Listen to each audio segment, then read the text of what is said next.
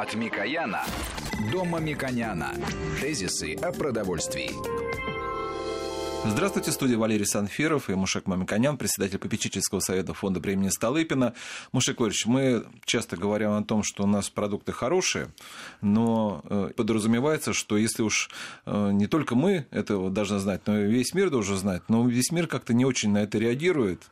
Я бы сказал. Ну, я не согласен с этим, потому что на самом деле наши продукты э, не только э, можно характеризовать как хорошие продукты. Вот я скажу несколько продуктов, цена которых... ну, наши радиослушатели могут и не знать, цена которых самая низкая, или мы находимся в самой низкой точке цены э, по отношению ко многим странам. Ну, или мы лидеры по низкой цене на эти продукты. Например, это зерновые, и это говорит о том, что мы можем экспортировать, и результаты экспорта говорят об этом. Мы экспортируем около сорок-пятьдесят миллионов тонн зерна на экспорт. Это означает, что зерно у нас и качественное для того, чтобы эти страны принимали это зерно, и по цене мы самые дешевые. Растительное масло – это важнейший носитель полезных компонентов пищи. Это очень выгодный с точки зрения цены и качества компонент энергетический для пищевого рациона, и мы экспортируем огромное количество, более двух миллиардов долларов экспорта у нас растительного масла. По растительному маслу мы тоже имеем минимальную цену на полку относительно доходов населения и покупательной способности в мире. Третье я бы назвал крупы. Крупы у нас самые дешевые в мире, и доступ к этому важнейшему ингредиенту, носительному как углеводов, как пищевых волокон, имеет большую биологическую пищевую ценность, у нас достаточно доступная и очень низкая цена. Мясо птицы и яйцо. Яйцо удивительно низкая цена. Я практически сам аналитику не просматриваю, знаю, что яйцо у нас заведомо дешевле, чем в огромном количестве стран. В огромном количестве стран. Особенно стран с уровнем развития, как э, Россия или опережающих России. И это означает, что мы по основным, и мясо птицы, по основным продуктам, через которые человек может удовлетворить свои белковые потребности, свои потребности в жирах и калориях, мы практически имеем очень хорошую цену. Поэтому вопрос не только в доброкачественности продуктов, вопрос в том, что мы имеем на самом деле уже на сегодняшний день, при том соотношении валютных курсов рубля к другим валютам, мы имеем очень сильный потенциал для того, чтобы этими благами могли пользоваться и наши партнеры за рубежом. Но возникает очень большая динамика. Россия привела в соответствие агропродовольственный сектор, и она имеет новые задачи. Правительство, государство ставит новые задачи по расширению экспорта. И темпы этого расширения кажутся сегодня фантастическими. Хотя и рост последние двадцать лет агропродовольственного сектора казался фантастическим, когда все это начиналось. Э, Может, а давайте подключим к беседе нашего гостя. Он на студии. Это э, ректор Московского государственного университета пищевого производства Михаил Григорьевич Балыхин. Добрый день, коллеги. Здравствуйте. Здравствуйте. Итак, вот смотрите, вот ваши специалисты как раз должны, Михаил Григорьевич, как раз и продавать эти товары наши. И не только продавать. Вообще уникальный университет. Да, университет с девяностолетней историей, который фактически аккумулирует все направления пищевой, перерабатывающей промышленности, даже захватывает э, аграрную тему. Да. Э, вообще, я считаю, что мы сейчас находимся на очень интересном новом этапе роста нашего государства. Вы помните, не один десяток лет мы уделяли большое внимание нашей тяжелой промышленности, углеводородам и так далее. А сейчас новая точка роста, которая была всегда у нас в основе нашего государства, да, это сельское хозяйство, агропромышленный комплекс. И я со своей стороны подтверждаю это как ректор, потому что э, такая востребованность э, наших специальностей, как сейчас, э, я в предыдущие годы не наблюдал. Мы каждый год бьем рекорды по набору. И, кстати, уже сейчас, я человек суеверный, говорить заранее не хочу, но вот мы сегодня обсуждали, уже сейчас мы побили рекорд к предыдущему году по набору, значит, будущих наших специалистов в наш университет. А вообще, в принципе, если говорить о подходе, я вот абсолютно солидарен с Мушек Лорисовичем, университет готовит не просто технологов. Сейчас это уникальный учебно-производственный комплекс, который готовит специалистов по рабочим профессиям в обязательном порядке. Это начиная от повара, пекаря, кондитера или химика-аналитика. Да, это рабочая профессия, которая сейчас очень востребована в регионах. И, возможно, не всегда надо это понять и принять. Не всегда в регионе так востребовано высшее образование, как рабочая профессия. Мало кто это хочет осознать, принять, поэтому иногда бывает такой вот диссонанс и дисбаланс. Очень важно готовить не чистого инженера и чистого технолога, а все-таки инженера-технолога. Если человек выпускается по специальности технолог, он, тем не менее, должен знать хотя бы основу инженерии, должен знать, как устроена предметная база, материальная база, да, какие есть особенности зарубежных компаний и, соответственно, оборудования российской, преимущества российского оборудования и так далее. Ну и, безусловно, что мы сейчас реализуем на базе вуза, это технолог, который в обязательном порядке имеет компетенцию управленца. Да, не экономиста, а управленца. И вот у нас получается такая некая универсальная формула подготовки современного технолога, а это основное, это семьдесят процентов нашей подготовки, который готов, если надо, и в поле выйти, но и он же готов управлять предприятием. Да?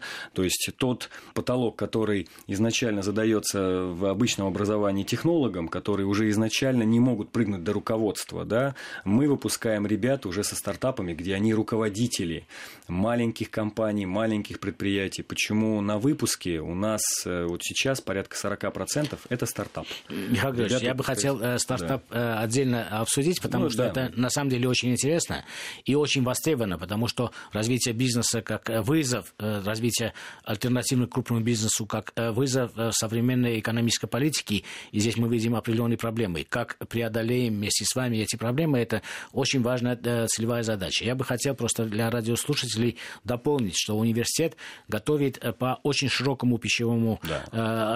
ассортименту специалистов. Это и растениеводство, полностью переработка растениеводской продукции, начиная от напитков, кончая хлебом, зерно, хлеб, зерно напитки, пиво, да, да. спиртные напитки. Это, конечно, животное сырье. Животное сырье, молоко, да, молоко, мясо, мясо во всех ипостасях. И это, на самом деле, да. очень широкая специализация. Можно выбрать по своему вкусу в любом направлении работу. Но очень важно еще два момента. Мы это долго отстаивали. Я, кстати, горжусь тем, что у нас в составе нашего университета есть действующие академики Российской академии наук. Это, кстати, большая редкость. Очень малое количество университетов могут похвастать такой историей. Почему это важно? Мы прорубаем просеки, которые изначально были не классическими и нестандартными для вуза, в том числе и пищевых производств. Мы пробили направление, как в свое время, ветеринарный врач. И у нас сейчас есть отдельный институт ветеринарии, ветсанэкспертизы и агробезопасности. Мы готовим ветеринаров. То есть мы считаем, что в обязательном порядке методика подготовки кадра должна начинаться не сразу с технологии переработки, а все-таки с поля, да, с работой с КРСом, крупным рогатым скотом и так далее. Мы готовим очень мощных ветеринаров, ветсанэкспертов и выпускаем ежегодно порядка триста-четыреста человек только в рынок именно по этой специальности. Второе, вот то, что мы не учли, это тоже очень важно из современного. У нас везде идет сквозная подготовка биотехнологов. То есть это классическая технология, но перевернутая на новый лад. Это инновации, инновационные составляющие. Михаил Григорьевич, и, наша... и, и последнее, да, да. да. И самое главное, мы готовим экспертов по ХАСПу. Это пищевая безопасность. Да. То есть это ребята, которые понимают, где есть риски, значит, и какие существуют с точки зрения органолептики, да, и так далее, и так далее. Законодательство в области производства. производства и переработки пищевой продукции. То есть это вот тот полный перечень направлений, который сейчас реализует университет. Ну и, безусловно, индустрия питания, ее никто не отменял. Мы готовим рестораторов, мы готовим поваров, технологов. Повар – это рабочая профессия. Мы готовим и поваров, и поваров-технологов. То есть mm-hmm. вот такой спектр действительно очень большой. Михаил Ильич, когда вы сказали о традициях и инновациях, я хотел э, дополнить. Потому что, на самом деле, наша передача э, называется э, о истории пищевой промышленности, в том числе и о развитии пищевой промышленности. Мы эту содержательно всегда э, помним и иногда э, воспринимаем э, сказанное в этом контексте. Вот, например, от э, наркома Микояна, который имел огромный вклад в формирование системы и э, организации пищевой промышленности в советский период, И нужно сказать, какие исторические вехи связаны э, с научными прорывами, э, связанными с институтом. Например, я помню э, этих великих ученых, которые работали э, в университете, и э, помню, что, например, первым университет э, в России стал заниматься электрофизическими методами обработки пищевых продуктов, и тогда была мечта тех ученых, что когда-либо это станет бытовым прибором, который э, семья может использовать для э, дефростации, для обогрева или для термообработки абсолютно пищевых продуктов. Это практически сегодня повсеместно. Я помню даже это начало восьмидесятых, когда это была только мечта. Было промышленные испытания, были испытания малых приборов, и это на самом деле вот прорыв был именно там э, специализированной лаборатории, которая существовала на площадке в Талалихино. Второй э, прорыв, который еще не внедрился повсеместно, но обсуждается очень широко, и практически первые э, глобальные прорывы в этом э, отношении произошли. Это как из клетки получить структуру мяса. Mm-hmm. Во-первых, э, из э, разных ингредиентов получить структуру, близкую к мясу. Это всегда э, институт занимался и всегда был передовым центром э, изучения этих направлений. Но э, саму схему возможностей, обоснования, каким образом можно синтезировать из клетки э, структуру мышцы, то, что сейчас в Америке Мушек является стартапом, вы, извините, на самом деле... Вы можете пояснить попроще для... Да, это, это очень известное, интересное направление, которое... Почему я упоминаю? Потому что, на самом деле, у нас очень много фундаментальных исследований есть. Это касается всех отраслей. От пищевой до там, радиотехники, физики. Им... Но очень часто исполнение этих, реализация этих направлений происходит не у нас в стране, а в других странах. Вот, например, теоретическое обоснование получения мышечной ткани из клетки, теоретическое обоснование. Это же не для прикладного, это теоретическое обоснование. Для потребителя. Да. Вот это, да, да. Для метод, потребителя да. скажу, что вот э, любой наш потребитель может э, почитать огромное количество статей, что э, в Америке уже э, производится в пробирке мясо, ну или мышечная ткань, похожая на мясо. Цена сначала этого бургера была пятьсот долларов, там, за одну штуку. Сегодня это снижается, достигло, достигло около пятнадцати долларов. Это сопоставимо с ценой да. уже э, мяса, которое э, выращено. Это для России не приоритетное направление сегодня, но нужно знать, помнить, гордиться, что именно такие зарисовки будущего, футуристические зарисовки, теоретическое обоснование было сделано школой э, Рогова, э, где лаборатория Александр занималась да. этим еще начиная с конца э, семидесятых годов. Да. Поэтому это на самом деле интересно, и эти знания расширяются в других странах, приходят до реализации. Да, у нас, слава богу, слишком много собственного мяса, мяса некуда здесь, поэтому мы собираемся экспортировать это мясо. Но на самом деле, говоря о научной школе, научной культуре, которая формировалась в университете всегда, нужно об этом обязательно напомнить. Да. Ну, вообще, когда в нашем государстве аккуратно стараюсь высказывать революционные мысли, но Мушек Лорисович абсолютно прав. Всегда должны быть какие-то приоритеты, горизонты, да, и вот в свое время наш современник Рогов Алексей Саныч, это был ректор э, как раз университета биотехнологии, мясомолочного Талалихина, он был действительно у истоков стоял биотехнологии, да, и производство вот, клет, клеточного мяса. Это не означает, что мы вот сейчас взяли и заменили нашу классическую систему выращивания крупного рогатого скота. Это взгляд в будущее. То есть это подход такой, что когда придет это время, а все-таки речь идет о труднодоступных территориях, да, там Африки и других, мы будем готовы обеспечить мир этой продукции даже в условиях нехватки крупного рогатого скота. У нас сейчас такого нет недостатка, и проблемы в этом нет. Но э, это очень важно, да, отметить, Михаил, что это была наука вуза. Очень это многие да, да, социальные группы, да. неформальные группы потребителей, которые отказываются от убоя животных. Кроме этого, и партии экологического направления, огромное да. количество социальных вызовов, которые призывают политиков и государства спасать планету, потому что избыточная нагрузка на экосистемы планеты уже дает трещины, которые уже не могут зажить. Поэтому это направление, вот оно и в Европе, и в Америке вылезает уже в прикладное значение. Так и есть. Да. Поэтому да. мы вернемся к нашим классическим да. вещам, так да. как мы в России. И вы интересную вещь сказали, что вы сейчас максимальное внимание уделяете подготовку людей, которые могут самостоятельно вести начальный бизнес, стартапы.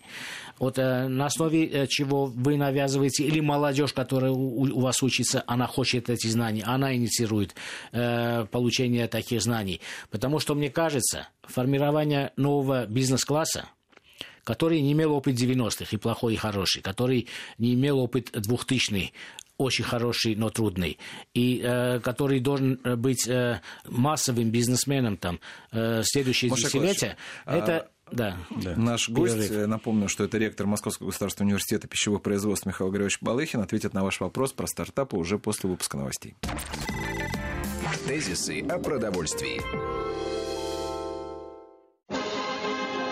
От Микояна до Мамиконяна. Тезисы о продовольствии. По-прежнему в студии Мушег Мамиконян, и представлю еще раз нашего гостя, ректора Московского государственного университета пищевого производства Михаила Григорьевича Балыхина. И, Мушек Ильич, вы спросили про стартапы, которые... Да, это да, навыки предпринимательской деятельности. Бизнес-сообщество. Это да, да, идет импульс от студентов, которые хотят эти навыки параллельно получать, чтобы потом идти. Они хотят стать бизнесменом в этих условиях. Или все-таки университет, понимая важность этого, инициирует эти знания и пытается сделать инкубацию от таких стартапов. Это очень интересно. Сверху идет или снизу идет? Угу. Я скажу так. Начну с фундаментального. Вот я такой термин ввел с коллегами, абсолютно нестандартный, не классический. Мы подходим по-научному к системе образования. Казалось бы, два абсолютно разных термина. И я хочу подчеркнуть, что стартап – это не наша самоцель. Вот самое важное для меня, чтобы на выходе из моего университета ребята защищались не как индивидуальные, там, технолог, инженер, экономист, а они защищались и формировали команды. Вот это была основная моя цель, да, то есть ребята абсолютно с разными компетенциями, да, но которые могут организовать производство, да, могут выгрузиться командой своей на какое-то предприятие. И, конечно, те ребята, которые не боятся, готовы стать частью нашей бизнес-экосистемы страны, да, и готовы организовать свою бизнес-модель. Михаил Григорьевич, вот, а вот тут, правда, вот да. момент, смотрите, они выгрузятся своей командой на производство, которое составляет старые специалисты, старая школа советская. Вам не жалко тех людей? Но, они же заменят полностью? Я не думаю. На самом деле это все зависит, конечно, от руководителя. Вот если меня спросить, я всегда в своем университете стараюсь соблюдать баланс. У меня всегда, я очень с большим пиететом, вот Мушек Лорисович назвал на самом деле, не знаю, случайно или нет, но мой тезис очень важный, который я, кстати, как слоган вуза в свое время определил. Чтим традиции, стрем, запятая, стремимся к инновациям. Вы абсолютно четко протранслировали то, что я в свое время писал везде большими буквами.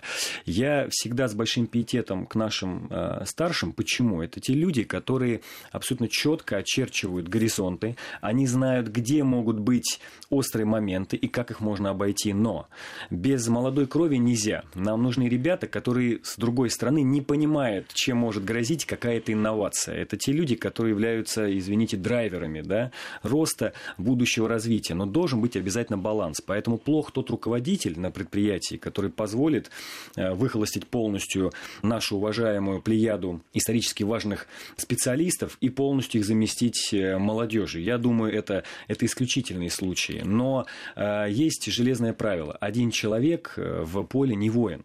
И изменить систему или э, двигать предприятие вперед он один не сможет. Поэтому моя... они могут разойтись всегда, как в море корабли. Но у меня подход, и мы перешли на такую методику защиты комплексных выпускных работ, то есть вот каждый, вы помните, мы все заканчивали университет с дипломной работой. Я защищал один, один свою дипломную работу. Но э, очень уважаемый университет, очень ценный был диплом, но все-таки чего-то не хватало. А не хватало команды. Сейчас у нас ребята защищают командный диплом. Я вот буквально тридцать секунд потрачу, разъясню. Это ветеринар. То есть мы в любом случае защищаем диплом. Это либо какое-то новое направление в бизнесе на каком-то предприятии. Или новый стартап. Да, ветеринар, который берет на себя блок оценки сырья, качества, взращивания и так далее. Это технолог. Это элемент инженерии. То есть это все я разных называю специалистов, выпускников. И на выходе экономист, управленец, который считает бизнес-модель. И каждый блок выпускной работы это мини работа каждого выпускника, но защищают они одну. Уже практически делают... пример, как При... они могут работать э, завтра уже. Абсолютно верно. Местах. Вот, например, мы так делали с заводом Черкизово и делаем сейчас, да, у нас там есть конкретный пример, если интересно будет, на этом, безусловно, остановлюсь. Но вот теперь возвращаясь к стартапам. Вот когда от э, общего мы стали спускаться к частному, то есть общий подход – это защита ребят командно. Как это стало перерождаться в стартапы? Мы стали переводить учебный процесс на грантовую систему. Мы стали предлагать научным руководителям наших студентов гранты на инновационные проекты.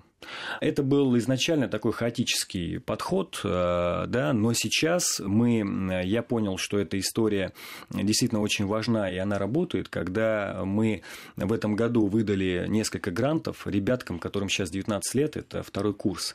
Они уже работают у нас, они учатся у нас, но при этом уже в нашем технопарке, а у нас технопарк открыт на базе университета пищевых производств, они реализуют свой стартап и уже зарабатывают первые деньги. Один из стартапов у нас уже окупился. Это вот как раз стартап, связанный с новыми технологиями. У нас ребята производят три дэ принтеры. И задача изобрести пищевой три дэ принтер. Мы уже это сделали. Многие меня спрашивают, ты хочешь заменить классическую систему переработки mm-hmm. сырья? Я говорю, ни в коем случае. Это взгляд в будущее. Это вот то, что как раз сказал Мушек Лорисович. Когда придет это время, когда дома будет стоять не микроволновая печь. Вы помните, тридцать лет назад представить, что будет стоять микроволновая печь, это было невозможно. Мечта, да. Это мечта была. А сейчас Сейчас невозможно представить кухню без микроволновой печи. Но мы с вами понимаем все недостатки этого момента. А вот мы сейчас создаем бытовой три дэ принтер, который сможет без рук человека с помощью э, ингредиентов печатать любое блюдо, ну, печатать, готовить фактически да. любое блюдо, и не разогревать его с помощью микроволн, а печатать в то время, к тому времени, которому нужно. Мы сейчас для себя видим это направление функциональное, да, то есть э, медицинское, лечебное. Ну, специализированное питание, потому что это оказалось настолько узкой группой, да. что делать в промышленных масштабах продукты с заданным ингредиентным составом, да. может быть, в цифровой политике и возможностях возможно, но может нецелесообразно, потому что человек может, учитывая совсем индивидуальные узкие способности, вместе с врачом формировать свой рацион дома. Абсолютно. Это вот а потом... будущее направление, которых да. на самом деле много. И поэтому мой вопрос, каждая семья думает, какую специализацию дать своему ребенку. Вот это я помню свое детство тоже. Пищевая промышленность относится к той группе, которая маловероятно, что потеряет э, какую-то значимость даже в полный цифровой век, потому что мы в органическом мире, мы потребляем, мы все потребители, одновременно каждый день встречаемся с плодами э, труда э, ваших специалистов.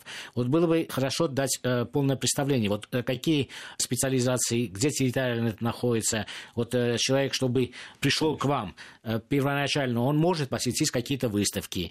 Как вы рекомендуете готовить со школами, сотрудничать или нет? Mm-hmm. Потому что, чтобы полюбить эту отрасль, нужно немножко понять эту конечно, отрасль. Да? Мне повезло, что я в детстве родители брали меня на работу на мясной завод или на молочный. Я уже в десять лет уже понимал, что такое одно производство, другое. А современный школьник где это увидит? Да, он может в интернете посмотреть. Есть очень хорошие фильмы, кстати, и в программе «Наука» есть очень хорошие фильмы относительно производства. У вас э, такие э, сотрудничества существуют с, со школами, с техникумами? Да, конечно. Я э, тоже вот чуть-чуть начну с глобального.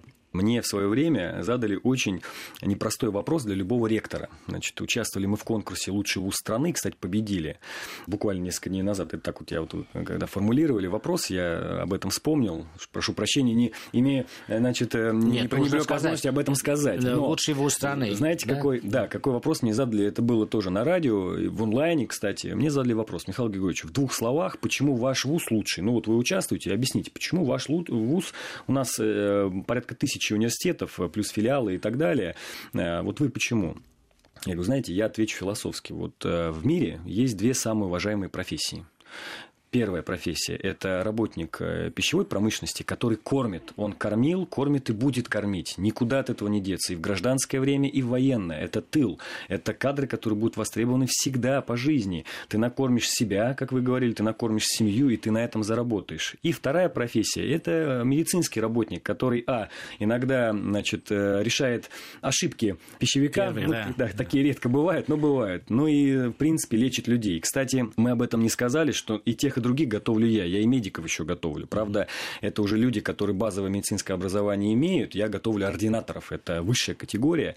Вот. Поэтому я считаю, что вот профессия пищевика, она абсолютно, абсолютно востребована и на перспективу крайне важна. Но вы правы. Все равно, ну, к сожалению, как бы я всем ни говорил, что образование – это не услуга, это благо. у нас к нему относятся как к услуге. Да и вообще во всем мире. Поэтому надо доказать, что ты действительно достоин абитуриента и так далее, и так далее. Хотя мы очень жестко подходим последние годы к набору.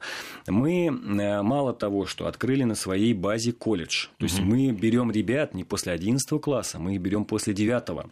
Мы их не только профориентируем, мы даем им рабочую профессию. Эти ребята после колледжа точно поступят по направлению, они с большой долей вероятности, с максимальной закончат вуз и закончат его по профилю.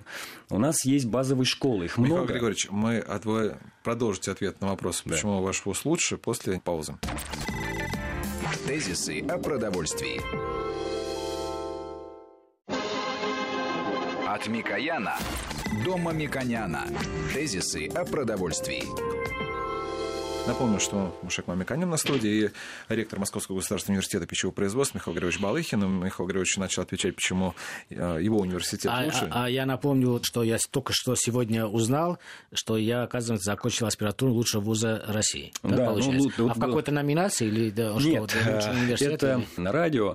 И при нашем комитете по образованию Госдумы был учрежден такой конкурс. Mm-hmm. Они собрали там энное количество университетов, кого-то отсеяли на первом этапе, мы mm-hmm. вышли в финал. И вот мы это буквально... общественная номинация. Это общественная номинация, mm-hmm. абсолютно, да. Там по разным категориям оценивали вузы, да, но больше от того, как студенты вуза, оценили. Насколько их больше, да. Вот мы заняли первое место.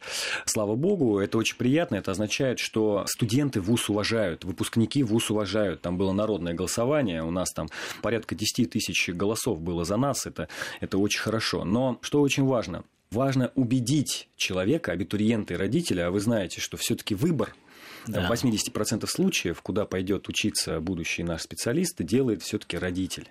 Мы даже проводили анализ того, как определяет свою траекторию будущий специалист. И на третьем месте сам специалист, вот сам абитуриент, который сказал маме и папе, что «мам, я хочу стать пищевиком». К сожалению, только третье место. Первое место – это как скажут родители. Поэтому что мы стали делать? Мы стали на базе вуза открывать музеи и экспозитарии. Ну, что такое музей и чем отличается от экспозитария? Музей мы понимаем. Это прошлое, но очень важное, где мы популяризируем mm-hmm. профессию. А экспозитарий – это будущее, где мы показываем, кем ты можешь стать, что ты получишь. Сегодня роль э, пищевика в России существенно э, меняется. Эти изменения еще не кажутся наглядными, но он будет кормить не себя, а еще несколько семей в э, Китае, в Азии в целом. Э, языковая тема обучения этого предмета, обучение законодательства пищевой, э, пищевого регулирования э, в Азии и в Европе. Вот э, как поставлена работа, потому что что сейчас, на самом деле, каждое предприятие хотелось взять человека, который знает хотя бы очень хорошо английский или лучше бы китайский, конечно, mm-hmm. который понимал и мог, прочитав, перевести, адаптировать законодательство этих стран с точки зрения регулирования, потому mm-hmm. что мир глобальный, но огромное количество э, торговых э, противоречий, э, взаимодействий, конфликтов связано с тем, что мы друг друга не понимаем с точки зрения регулирования. Mm-hmm. Эти задачи, эти знания даются э, в университете, и как это дается? Да, вот очень тонкий вопрос. Я, вот, я буквально сейчас вот тридцать секунд перейду к нему. Хотел вот по тому моменту дополнить, что это очень важно. Мы в том году учредили попечительский совет вуза. Его до этого не было. Здесь ничего необычного, неординарного нет. Неординарно то, что в него вошли абсолютно без наших усилий более пятьсот компаний пищевых, крупных, агрохолдинги и так далее. То есть, это наши будущие работодатели. Это очень важно. Но что мы стали делать и чем сейчас университет отличается? У нас фактически каждая кафедра – это мини-комплекс учебного, производственный, научный. Мы ребятам показываем отдельные конкретные узлы и агрегаты. У нас открыты сыроварни, вы знаете, да. хлебопекарни. Да. У нас открыта модель ресторана. То есть, ни в одном вузе, я думаю, в таком спектре этого нет. И вот этим мы привлекаем абитуриентов. Теперь по поводу языковой. Это абсолютно правильно и гениально, вот то, что вы говорите. Только не всегда это присутствует в технологических университетах. Знаете, что я сделал первым жестом, когда пришел в университет? Михаил Григорьевич крутил или у виска, говорили, ну, вообще, значит, парень не туда копает. Я открыл Институт международного образования. Мы это сделали через месяц после моего прихода. Для чего я это сделал? Я провозгласил с коллегами такую идею, что выпускник университета пищевых производств на будущее, тогда еще ни колледжа, ничего не было, у него должно быть минимум три диплома. Это диплом рабочей профессии, это диплом технолога, то есть высшее образование, и обязательно диплом переводчика, чтобы человек имел горизонт международный, чтобы он мог работать с иностранцами и говорить с ними на одном языке. И у нас сейчас, мы ввели с того года уже программу, когда человек имеет по итогам, возможность по итогам выпуска из университета четыре года, он получить еще может диплом переводчика. Единственное, что, конечно, пока программу на китайском мы не ввели, честно скажу, пока классика. Английский, немецкий, в принципе, у нас есть итальянский, потому что вы прекрасно да, знаете, еще, основное пищевое промышленное оборудование у нас итальянское, хотя владеют не немцы. Ну, в общем, мы в этом ключе, а говорят на английском, поэтому вот мы эти программы ввели, но честно подумываем и о китайской, и вообще азиатской модели, но нужны кадры. Нужны кадры, поэтому мы это делаем все поступательно. Поэтому вот на ваш вопрос абсолютно да, и мы сделали даже не отдельную программу, сделали отдельный институт. Кстати, угу. тем самым увеличив количество иностранцев в пять раз. В ВУЗе у нас за год увеличилось количество иностранцев угу. в пять раз. С каких стран в основном хотят получить образование в России сейчас? Но понятное дело, что из наших братских государств, СНГ, да. конечно, это наши самые близкие. Я не могу сказать, что я прямо очень стимулирую этот приток из стран СНГ. То есть, ну, идут, я, двери всегда открыты. Я, конечно, делаю крен, крен на Азию. У нас очень большой запрос идет от Ближнего Востока. Mm-hmm. Потому что культ еды на Ближнем Востоке, вы знаете. Он и культ ранки... российского образования, и российского я могу образования. сказать, потому что да. это было еще в семидесятые, восьмидесятые годы. Это... Да. И, кстати, очень интересно, у нас стали востребованными программы магистратуры у Восточной и Западной Европы. К нам приезжают mm-hmm. ребята на магистратуру. В бакалавриат, конечно, не идут, а в магистратуру То приезжают. Есть... На высшую категорию. Магистратура – это высшая категория, вторая ступень подготовки, вот на нее идут. Михаил Григорьевич, мне очень интересно, и на самом деле я видел эти лаборатории, у вас новые производственные микроцеха, да, сыродельня, там, ресторан. ресторан. Меня да, удивило, да, очень да. красиво, с открытой кухней. И на самом деле приятно, если ты понимаешь, что твой ребенок учится в таком заведении, он это видит, он понимает всю технологию, экономику этого понимает. Вот каково будущее? Почему? Потому что у меня есть свое представление, как эти экспериментальные производственные цеха могут выглядеть в идеальном случае в будущем. Какие еще вы собираетесь развивать направления? Вот если студент имеет такую возможность видеть производство, может ли он там начать работать? Потому что если коммерциализировать эту работу, очень много сегодня ручной или индивидуальной работы, крафтовая, так называемая. Mm-hmm. Например, есть крафтовое yeah. пиво, есть крафтовая кондитерка, есть крафтовый хлеб. Да, это все мини-производство для определенного круга лояльных потребителей. То ли в твоем квартале, то ли специально к тебе приходит. А еще очень важно, с новыми системами распределения продукта, с интернет-торговлей вы можете э, угодить э, вашему клиенту, который находится в вообще в другом городе. Вот, может быть, такие навыки как раз в университете да, начать внедрять для того, чтобы студенты могли с третьего-пятого года обучения начать э, становиться бизнесменами. Да, абсолютно. Я единственное хочу подчеркнуть, что многие тоже меня спрашивают, ты хочешь от предприятия, зачем ты открываешь у себя производство, есть же предприятие. Я с огромным пиететом отношусь к нашему бизнесу, да, и предприятиям, но я считаю, что я должен на четвертом курсе отдавать ребят не на практику, где они будут скрещивать книжку с а, производством реальным, а ему главный инженер будет говорить, или технолог, забудь, наша известная эта да, шутка, да, да. забудь то, о чем тебя учили, да, но в этой шутке только доля шутки, да, к сожалению. А я за то, чтобы я на четвертом курсе отправлял а, студента на так, так, так называемый отложенный контракт, когда который он еще... скажет главному инженеру, что забудь я... то, что ты знаешь, да, ты знаешь послушай то, что я тебе абсолютно скажу. Абсолютно верно. У меня даже была модель такая, что пока ребенка ведут Ведут, значит, на моего студента ведут по предприятию в сторону эйч ар-отдела, он уже моментально говорит, у вас здесь не там стоит, тут бы лучше вот так сделать. И вот это мне преподавал, там, условно говоря, известный именитый. Это вот первый подход, да, то есть почему я открываю узлы и агрегаты у себя, какие-то производства эталонные, да, чтобы ребята могли это сделать и понять на территории университета и отрабатывать столько навыки, сколько необходимо. На предприятии это невозможно, потому что это остановка производства, да, это отвлечение ведущих специалистов и так далее. Но вы абсолютно правильно сказали, сейчас есть такое понятие, я его поясню, называется кастомизация. Кастом от английского – это индивидуаль, индивидуальный подход, то есть если вы помните, раньше э, только предприятие, только линия, чтобы запустить новый продукт, это линия. А сейчас крафт, вот как вы правильно сказали, кастомные э, вещи, каждый потребитель хочет свой индивидуальный продукт. И мы, в принципе, пытаемся и этому тренду удовлетворить. Мы создаем, э, мы, например, у себя открыли крафтовую пивоварню. да, сейчас открыли крафтовую сыроварню. И мы показываем ребятам, мы учим, у них проект по открытию потом на выпуске вот этих крафтовых вещей. У меня ребята в том году выпустились и открыли две пивоварни крафтовые. Они у нас вот как раз на нашем форуме, который неделю назад был, выступали с своей продукцией, да. То есть это еще и возможность действительно дать ребятам открывать свой бизнес. Мы с этого сегодня начинали. И я, кстати, тоже считаю, что за этим будущее, потому что именно маленькие компании, они могут не бояться внедрять инновации, да. Что большое предприятие не всегда может, потому что оно неповоротливое, есть обязательства государственные. Кстати, всегда найдет причину, кстати, почему нельзя это делать. Не забывайте, вы это прекрасно знаете, что именно у пищевых предприятий, и только у пищевых, есть обязательства государственного характера. Например, хлебопекарни, да. хлебзаводы, мясо, молоко. У них есть обязательства по определенному объему продукции, которые должны продаваться по конкретной цене. И они даже не имеют возможности поэкспериментировать, потому что на кону, да, грубо говоря, благосостояние и э, нации, да? А маленькие бизнесы это делать могут. Поэтому мы, создавая такие талонные вещи, э, решаем и эту проблему. Но и последний тезис, э, если можно, в этом блоке, я на самом деле от безысходности, вот пусть это грубо будет звучать, от безысходности начал открывать эти лаборатории. Почему? Во-первых, это дорого, и проще отправить куда-то там деньги по другому направлению, но когда я стал приглашать уважаемых людей, и в свое время у меня был и Мушек Лорисович, он эксперт и по мясу, я понимаю, он-то, в общем-то, из уважения мне ничего не сказал, но у него вопрос-то родился, а что ты меня к себе приглашаешь там, условно, на установочную лекцию, у тебя ничего нет, неинтересно, давай я тебя лучше приглашу на предприятие. А вот сейчас открытие этих новых лабораторий дает возможность привлекать лучших с рынка, с бизнеса, и они с удовольствием на лучшем оборудовании учат моих детей. Вот еще один. Ну момент. Что же, я благодарю ректора Московского государственного университета пищевого производства Михаила Григорьевича Балыхина за участие в нашей программе, Мушега Мамиконяна, председателя Попечительского совета фонда премии Столыпина. Программу провел Валерий Санфиров. Всем доброго. Тезисы о продовольствии.